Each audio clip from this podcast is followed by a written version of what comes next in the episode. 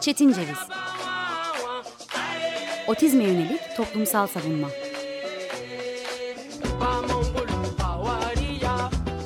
Hazırlayan ve sunan Deniz Yazgan. Zorlu Holding Sürdürülebilirlik Platformu Akıllı Hayat 2030, herkes için daha yaşanabilir bir dünya diler. Merhabalar, 94.9 Açık Radyo dinliyorsunuz.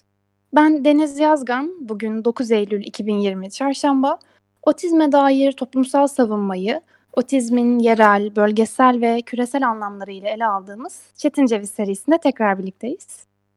1 Temmuz 2020 gününden bugüne otizm politikaları ve aktivizm başlıklı adeta seri içinde bir seriyle Türkiye'deki otizm pratiklerini ve otizm algısını alan uzmanlarıyla ele almaya devam ediyoruz. E, bugün de hattın diğer ucunda çok değerli bir uzmanımız var. Mustafa Kemal Üniversitesi Tıp Fakültesi Halk Sağlığı Anabilim Dalı Başkanı Profesör Doktor Taceddin İnandı ile birlikteyiz. Hoş geldiniz Sayın Hocam. E, zamanınızı ayırdığınız için çok teşekkür ederim. Hoş bulduk. İyi yayınlar diliyorum. Ben de e, bana bu fırsatı verdiğiniz için çok mutluyum. Çok teşekkür ediyorum. Estağfurullah o mutluluk bize ait. E, ayrı illerden ve e, aslına bakarsak yeni normalin gereklilikleriyle olsa da sesinizi Çetin Ceviz'in ve Açık Radyo'nun sanal semalarında duymak benim için çok gurur verici. Çok teşekkür ederim. Ben teşekkür ediyorum. E, bugün aslında tekrarlandıkça e, özgü anlamlarından uzaklaşan ve dünya insanlarını yakından ilgilendiren e, otizm, salgın ve halk sağlığı sözcüklerini bu bir nevi anlam kayıplığı, kader birliğinden ayrıksamanın e, önemiyle bir program yaptığımızı düşünüyorum. Evet e, biz e, programlarımızda otizmin ne olduğunu sıklıkla dile getiriyoruz. E, dünyaya geldikten sonraki ilk 18 ile 36 ay arasında görülen e, nörogelişimsel bir farklılık olduğunu söylüyoruz otizmin. Otizmin e, ilk 18 ve 24 ayda davranışlarla kendini belli ettiğini, örneğin parmak yüzünde yürüme, örneğin konuşmada gecikme, örneğin yaşından beklenmeyecek ilerilikte ya da gerilikte davranış, örneğin e, obsesif ya da kompulsif davranışların tekrarlanması, öğrenmede isteksizlik, sosyal hayata e, girmede, interaksiyonda isteksizlik olarak belli bazı özelliklerini söylüyoruz. Ama bunları söyledikten sonra otizmin e, sadece otizmi yaşayan, otizmle olan insanların anlamasını değil, herkesin anlamasını istediğimiz için bir eksiklik değil, farklılık olarak tanımlıyoruz. Bu bize bazen tıpkı e, merkezi sınavlarda yaptığımız kaydırma hataları gibi belli bazı hataları da birlikte getiriyor. Çünkü insanın dünyaya getirdiği 4S'den söz ediyoruz sevgili Ömer Madra'nın e, liderliğinde savaştan, sıcaktan, sürgünden ve salgından söz ediyoruz çoğu programımızda ve savaşın, sıcağın, sürgünün ve salgının yörüngesinde otizmi ve otizmli olmayı, otizm algısını konuşurken akla bu alanlara dair birçok soru da geliyor. Ee, başlamak gerekirse e, her sene Amerika menşeli otizm araştırmaları merkezlerinin ve e, artık küresel bilgi kaynağı olan Dünya Sağlık Örgütü'nün tekrar ederek bölgesel ve küresel ölçü, ölçeklerde, ölçütlerle kaç doğumda bir otizmle görüldüğünün, otizmin görüldüğünün raporlandığını biliyoruz. E, otizme dair yapılan yarı bilimsel ya da pseudo bilimsel yorumlamalarda da otizmin bir salgına benzetildiğini, hatta bazen bir tasvirden de öteye gidilerek otizmin bir salgın olduğunu duyabiliyoruz. E, bu kapsamda ilk sorumu yönlendirmek isterim Sayın Hocam uzun bir monologdan sonra. E, otizme yapılan salgın benzetmesi ne kadar doğru? E, Dünya Sağlık Örgütü verilerine göre 165 doğumda bir, e, Amerika Otizm Araştırmaları Merkezlerinin verilerine göre 54 doğumda bir görülen otizm spektrum bozukluğu bir salgın mıdır? Evet, e, tabii salgın kavramıyla başlayacak olursak salgın bir hastalığın ya da bir durumun artması olarak e, belir, beklenenden e, çok daha fazla olması olarak e, tanımladığımız bir şey ve salgının e, hani küresel boyutlu olması durumuna işte bugün de yaşadığımız gibi pandemi diyoruz. Biraz daha e, il düzeyinde ya da ülke düzeyinde ise epidemi e, diye tanımlıyoruz. E, farklı e, bir hastalığın görme sıklığı ile ilgili kavramlardan söz etmek mümkün. E, bir salgın mıdır otizm? Buna karar vermek için e, bu hastalığın sıklığının değişimi hakkında e, bilgi edinmemiz gerekiyor. Yani hastalık artıyor mu gerçekten? Giderek daha çok mu gözüküyor? Bunu hani bu soruya net bir yanıt vermek biraz bazı nedenlerden dolayı zorluk oluşturuyor. Bunlardan bir tanesi henüz bu durumların yani spektrum bozukluğu olarak adlandırılan, otizm spektrum bozukluğu olarak adlandırılan durumun birincisi çok geniş bir e, yelpazede ortaya çıkması. İkincisi nedenlerinin e, çok da açık bir biçimde ortaya konamıyor olması. Henüz nedenlerine ilişkinde epeyce bir tartışmanın yürümekte olması. E, ve bir yandan tabii sayılara baktığımızda, şu anki rakamlara baktığımızda geçmişteki rakamlardan daha e, yüksek gözüktüğüne ilişkin yayınlar var. Az önce e, sizin de belirttiğiniz gibi. E, bu bir hani iki tür artıştan biz epidemiyolojide söz ederiz. Birisi göreli artış, diğeri gerçek artış. Gerçekten bir artış var mı? Yoksa e, hani var olan bir şeyi biz e, farklı nedenlerle daha mı çok görüyoruz göreli olarak? E, gerçek dışı artış da diyebiliriz buna. Örneğin gerçek dışı artışın nedenleri şunlar olabilir. Tanı imkanlarındaki artış buna yol açabilir. E, tanı kriterlerindeki, ölçütlerindeki değişmeler de hastalığın sıklığına yol açabilir. Daha iyi bildirim sistemi de, daha iyi raporlama bildirim sistemi de hastalığın daha çok görülmesi ne e, sayılarla ifade edilmesine yol açabilir. Yine toplumda yapılan eğitimlerle farkındalığın gelişmesi, sağlık eğitimiyle de insanlar bu hastalığı daha erken dönemde hekimlere götürerek tanı koyma çalışmalarını hızlandırmış olabiliriz. Ve bu nedenlerle e, hasta sayılarında bir hastalığın sıklığında artış ortaya çıkabilir. E, bu aslında hani baktığımızda önemli bir e, şey var, rakam var. E, çok sık gözüken bir şey var bir boyutuyla. Yani 54'de bir ya da 160'da bir gibi rakamlar veriyor Dünya Sağlık Örgütü'nün e, raporunda da. E, hani artış olsun olmasın şu an e, gerçek dışı bu nedenlerle de e, bir artış olsa bile e, önemli sıklıkta gözüküyor. Yani şu anda bu e, bozukluklar otizm spektrum bozukluğu olarak tanımlayacağımız bu grup e, toplumda az sayıda değil. Yani Türkiye'de neredeyse bir buçuk milyon dolayında insan var.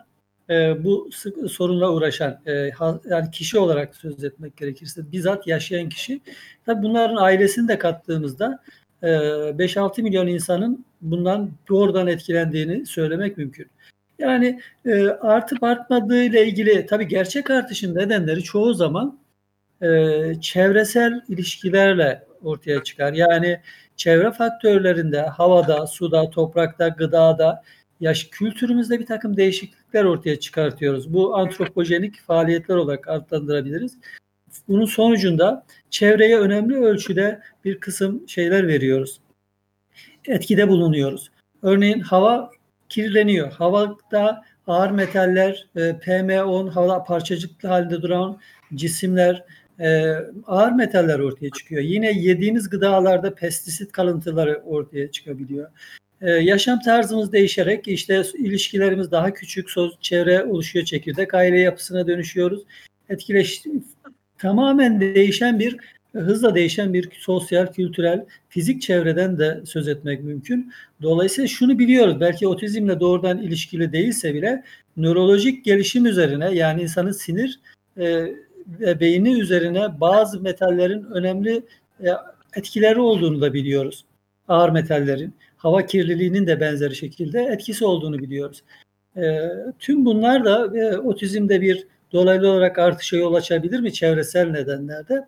Bunlar da mümkün ama otizmin e, hani ortaya çıkışına ilişkin henüz bilinmeyen çok şey var. E, artıp artmadığı yine bir soru konusu. E, fakat şu anki haliyle baktığımızda oldukça sık gözüküyor, e, yaygın gözüküyor. E, bu önümüzdeki dönemde artıp artmadığına ilişkin daha güçlü şeyler söylememiz mümkün. Araştırmalarla bunu takip etmek gerekiyor. Yani izlediğimizde önümüzdeki yıllarda da bunu destekleyen çalışmalar olursa bunun nedenlerini araştırmak gerekecek. E, katılıyorum. Aslına bakarsak burada çok önemli bir noktaya da parmak bastığınızı görüyorum. Çünkü e, dünya üzerindeki ilk otizm teşhisi almış kişinin e, Donald Triplett adında bir kişi olduğunu ve 1943 senesinde doğduğu düşünülürse bu kişinin 1943 senesinde yani 77 sene önceden aslında otizmin e, miladını başlattığımızda bunlarla ilgili yorum yapmak özellikle halen ve halen nedeni ya da sonucu anlaşılmamış bir e, bozukluk ya da bir farklılık olarak adlandırıldığı için e, bence de çok zor. Çünkü otizmin bir salgın olduğunu söylemek ancak bir sosyal yorumda e, bulunmak, salgın kelimesini e, terim anlamıyla değil yan anlamıyla kullanmaktan geçer diye düşünüyorum. Çünkü 1800'lü yıllarda yapılmış araştırmalarda farklı çocuk ya da vahşi çocuk e, olarak adlandırılan e, Tarzan'ın e, hikayesinin senaryosunun yazılmasında payı olan e, Fransalı Pierre e, adındaki kişiden çıktığını düşünürsek aslında otizmin dünya üzerinde e, henüz anlaşılmayan parmak izi çok daha geçmiş yıllara dayanıyor.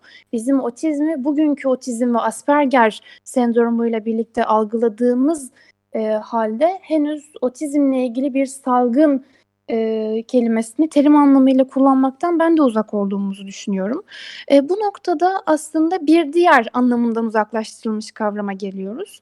Otizm spektrum bozukluğunun e, kimi zaman tanıtım şeklinden, kimi zaman otizmi yaşayarak anlamak durumunda kalan kişilerin e, güzellemesiyle, biraz daha romantize etmesiyle otizme dair e, bozukluk ya da otizmin getirdiği eşlik eden hastalıkların tam olarak tanımlanama, tanımlanamadığını görüyoruz ve bunun da özellikle idari birimlerce strateji oluşturmada geriye atıcı bir etkisi olduğunu görüyoruz. Bu noktada ben uzmanlık alanınıza dair bir soru sormak isterim. E, otizm spektrum bozukluğu sizce bir halk sağlığı sorunu mudur?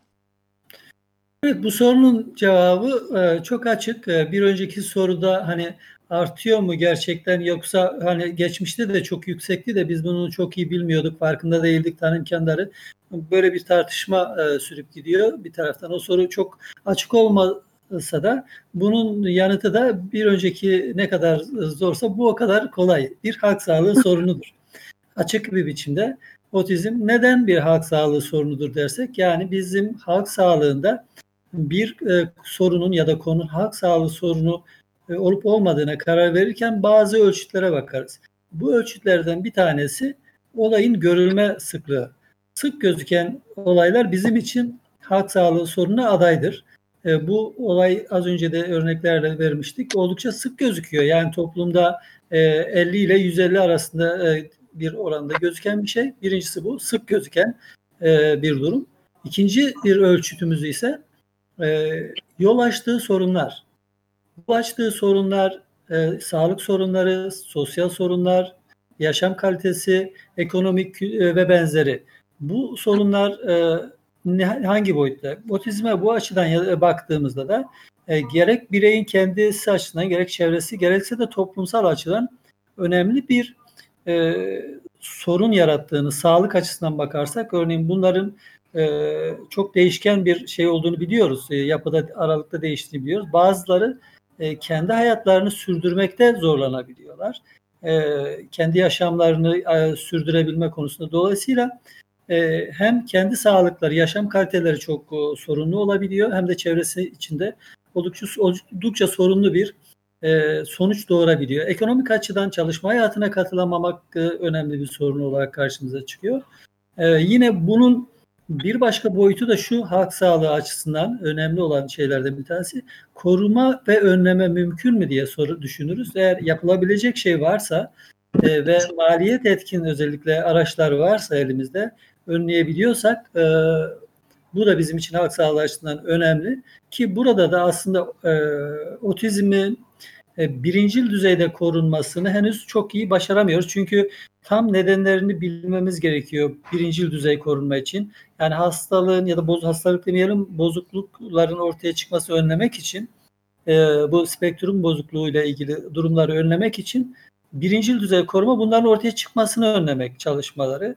Belki bu alanda işte e, dengeli yeterli beslenme, e, toplum ruh sağlığının iyileştirilmesi, hava kalitesinin iyileştirilmesi, sağlıklı beslenme gibi e, konular işe yarayabilir.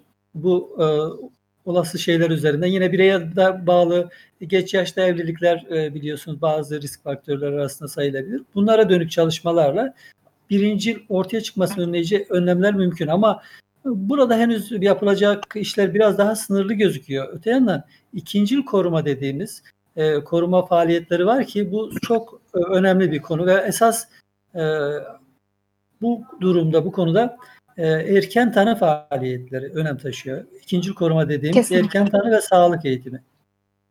Ve burada e, erken tanı koyarak e, sağlık eğitimi e, vererek ve e, gerek bireye gerek bireyin yakın çevresine, ailesine e, kanıta dayalı e, müdahalelerle e, süreci yürüttüğümüzde görüyoruz ki bu bireylerin yaşamında önemli bir gelişme ortaya çıkıyor. Yani büyük gelişmeler kaydedebiliyorlar ve bir anlamda ikincil koruma yapmış oluyoruz. Yani kişiye olan zararını önlemiş oluyoruz. Bu anlamda halk sağlığı açısından bu da önemli bir özelliği. E, açıkça söylemek gerekirse halk sağlığı açısından önemli bir sorun, e, önemli bir sorun alanı.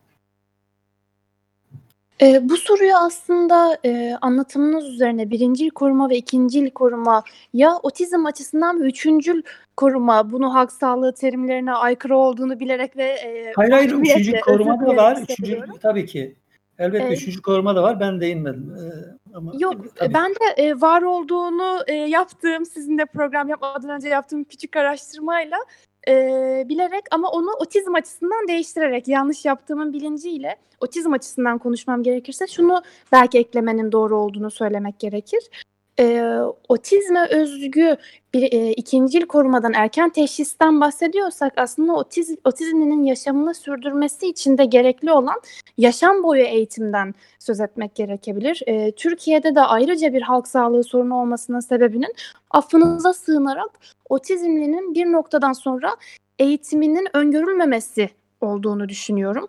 Otizmli bireyin e, ilkokul, ortaokul ve iş ve uygulama okullarından sonra eğer e, mental retardasyon sahibi bir otizmli bireyse ya da sosyal özellikleri e, örgün eğitimin içinde, üniversite eğitimi içerisinde bulunmasını e, kolaylaştırmayan bir otizmli bireyse e, otizminin gidecek yerinin olmamasının da otizmi ayrıca bir halk sağlığı sorunu haline getirdiğini düşünüyorum. Buradaki sosyal etkenlere bunun da eklenebileceğini düşünüyorum.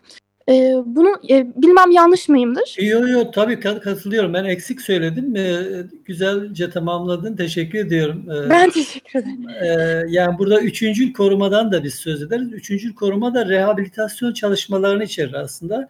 Bunun içinde sosyal rehabilitasyon var, tıbbi rehabilitasyon çalışmaları var. E, hani otizm açısından da e, yıkıma uğramış, zarar görmüş bireylerin tekrar yaşama e, yani ileri diyelim ki erken tanı koyamadık biz. 3 e, yaşında 2 yaşında tanı koyamadık erken dönemde. İleri yaşlarda tanı koyduk ama orada da yapılacak bir şey yok mu? Elbette var. Ama ideal olanı çabamızı hani e, birinci yıl, ikinci yıl, üçüncü yıl koruma sırasıyla sürdürmek. Hepsini bir araya getirip bütüncül bir şekilde yaklaşmak gerekiyor. Üçüncül korumada da e, hani yıkıma uğramış bireylerin tekrar yineden yeniden toparlanması, topluma e, entegre edilmesi, yaşama katılması e, ka, e, kesinlikle önemli, en önemli şeylerden bir tanesi erken tanı ise ikincisi de bunların yaşam boyu eğitimleridir. Bu alanda önemli eksiklikler var, sorunlar var Türkiye'de. E, bununla ilgili e, alınan eğitim süresi kısıtlı başlanmıştı. Hele de pandemi döneminde şu anda e, aksadığının e, na dair haberler de alıyorum. Bunun e, pandemide daha da önemli bir sorun haline geldiğine ilişkin. E, kesinlikle zaten bir dezavantajlı durumda olan bu grubun eğitim süreleri uzatılması gerekiyor. En az e, normal e, işte diğer e, okullarda alınan haftada 30 saat eğitim alıyorlar diğer öğrenciler normal zamanda alıyorlardı. Ee, buna yakın bir sürede olmalı. Hatta bunların daha belki fazla olması lazım ki Kesinlikle. eşitlik, adalet, adil bir şeyi ancak öyle pozitif ayrımcılıkla sağlamış olabiliriz. Ee, katılıyorum. Ee, bununla birlikte aslında e, otizmin tanımları ile birlikte salgının ve halk sağlığının otizme olan uyumundan sonra otizmin kimi zaman e, bir eksiklik olarak değil farklılık olarak tanıtılmasında ya, e, yaşadığımız kaydırma hatalarının ve bu kapsamda yapılan farkındalık çalışmalarının e, otizm spektrum bozukluğunun ele alınışında ya da otizmin tırnak içinde başa gelişinin ardından aile tarafından geliştirilecek eğitim ve rehabilitasyon stratejisini de e, etkilediğini düşünüyorum. Çünkü kişinin özel olarak tanımlanması ülkemizin ya da aslına bakarsak çoğu e, benzer kültürdeki ülkenin e, sosyal yaşamında bu realitede tecrite, yalnızlığa, yalnızlaştırılmaya aslına bakarsak ömür boyu sürecek bir karantinaya e, kendini bıraktığını görüyoruz. E, otizmin sosyal alanda yaratacağı farklılıktan söz ederken bazı gerçek detayları eksik bırakmak, politik olarak doğruculukla e, yanlış beyan etmek, otizmin medikal fa- faktörlerini geride tutmak da e, sizce halk sağlığı kapsamında strateji geliştirmesini engeller durumda mıdır? Hayır. Şimdi şöyle e, ben hep e, engelli bireylerle ilgili e, bir hani konu yaşama katılma, iş bulma söz konusu olduğunda benim aklıma hep Stephen Hawking gelir ve bu birey biliyorsunuz 20'li yaşlarda geçirdiği bir hastalık sonucunda boyundan aşağısı tamamen tutmaz hale geldi ve hı hı. E, ama oysa bu e, dünyaca ünlü çok iyi bir bilim insanı oldu. E, bilim e, camiasına, bilimsel alana büyük katkılar sağladı.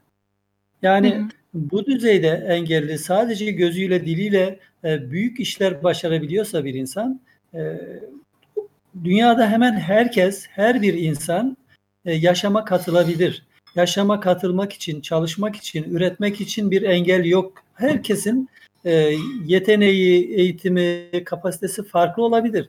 Bu geçmişten bu yana da böyleydi e, büyük olasılıkla. İnsanların yetenekleri, kapasiteleri farklı olabilir ama yapacakları işler e, mutlaka vardır her bir bireyin. Hemen her yaşta vardır aslında. Bu e, bizim toplumumuzda bu yönde önemli bir etiketleme, damgalama var. Ruhsal bozukluğu olan kişiler için de benzeri bir şey var. Kesinlikle. Onların çalışması, iş yaşamına katılması ile ilişkin buna etiketleme, damgalama, stigma e, gibi kavramlarla da ifade edebiliriz. E, aynı şey otizm için de geçerli. Otizm e, spektrum bozukluğu olan insanlar yaşama katılmalıdır, katılabilir. Bu onların en temel haklarıdır. Yaşama katılmalarının önünde bir engel yok. Var olan engeller bizim yarattığımız düşüncelerimizde. Kafamızdaki engeller ve haksız bir engel aslında bu e, adil olmayan bir şey ve gerçeğe de dayanmayan e, ön yargılardan oluşan e, yaklaşımlar. Bu etiketlemelerle, damgalamalarla mücadele de aslında e, önemli bir alan. Botizmde de öyle, diğer e, ruhsal bozukluklarla da öyle. Yani eğitim mücadelesini buradaki oluşturulacak e, bir, bir eylem planı oluşturulması lazım ki gerçi vardı ama 2009'u kapsıyordu. Bildiğim kadarıyla bir plan 3 yıllık bir plan vardı. 2009'da sona ayırdı ama ne kadar uygulandı, uygulandı mı onlar da e, bir e, tartışma konusu oldu. Ama mutlaka önümüzdeki süreçle ilgili Türkiye'nin e, bir bu kadar yaygın gözüken soruna ilişkin konuyu ele alıp etkin bir planı hayata geçirmesi lazım.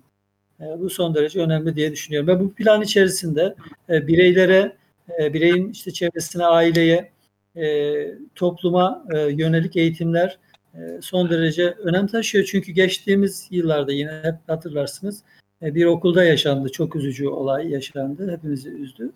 Yani e, bu tür ayrımcı e, dışlayıcı, etiketleyici şeylerin yaşanmaması gerekir. E, biz modern, çağdaş bir toplumda.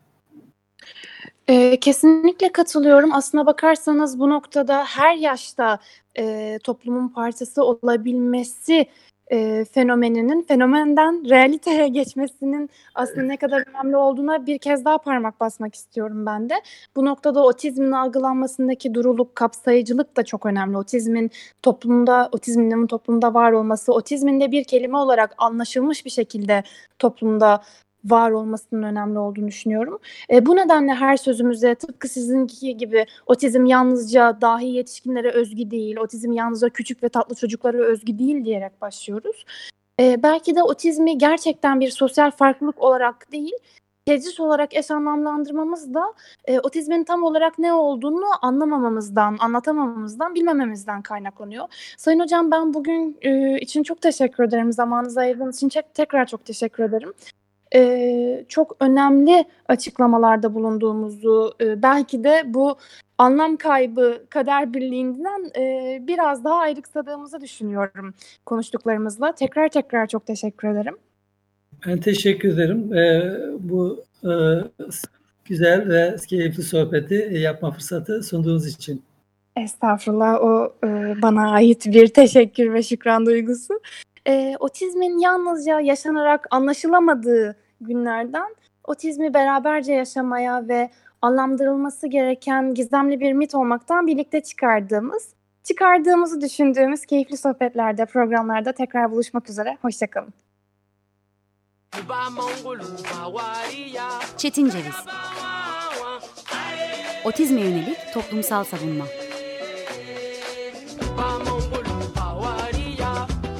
Hazırlayan ve sunan Deniz Yazgan Zorlu Holding Sürdürülebilirlik Platformu Akıllı Hayat 2030 sundu.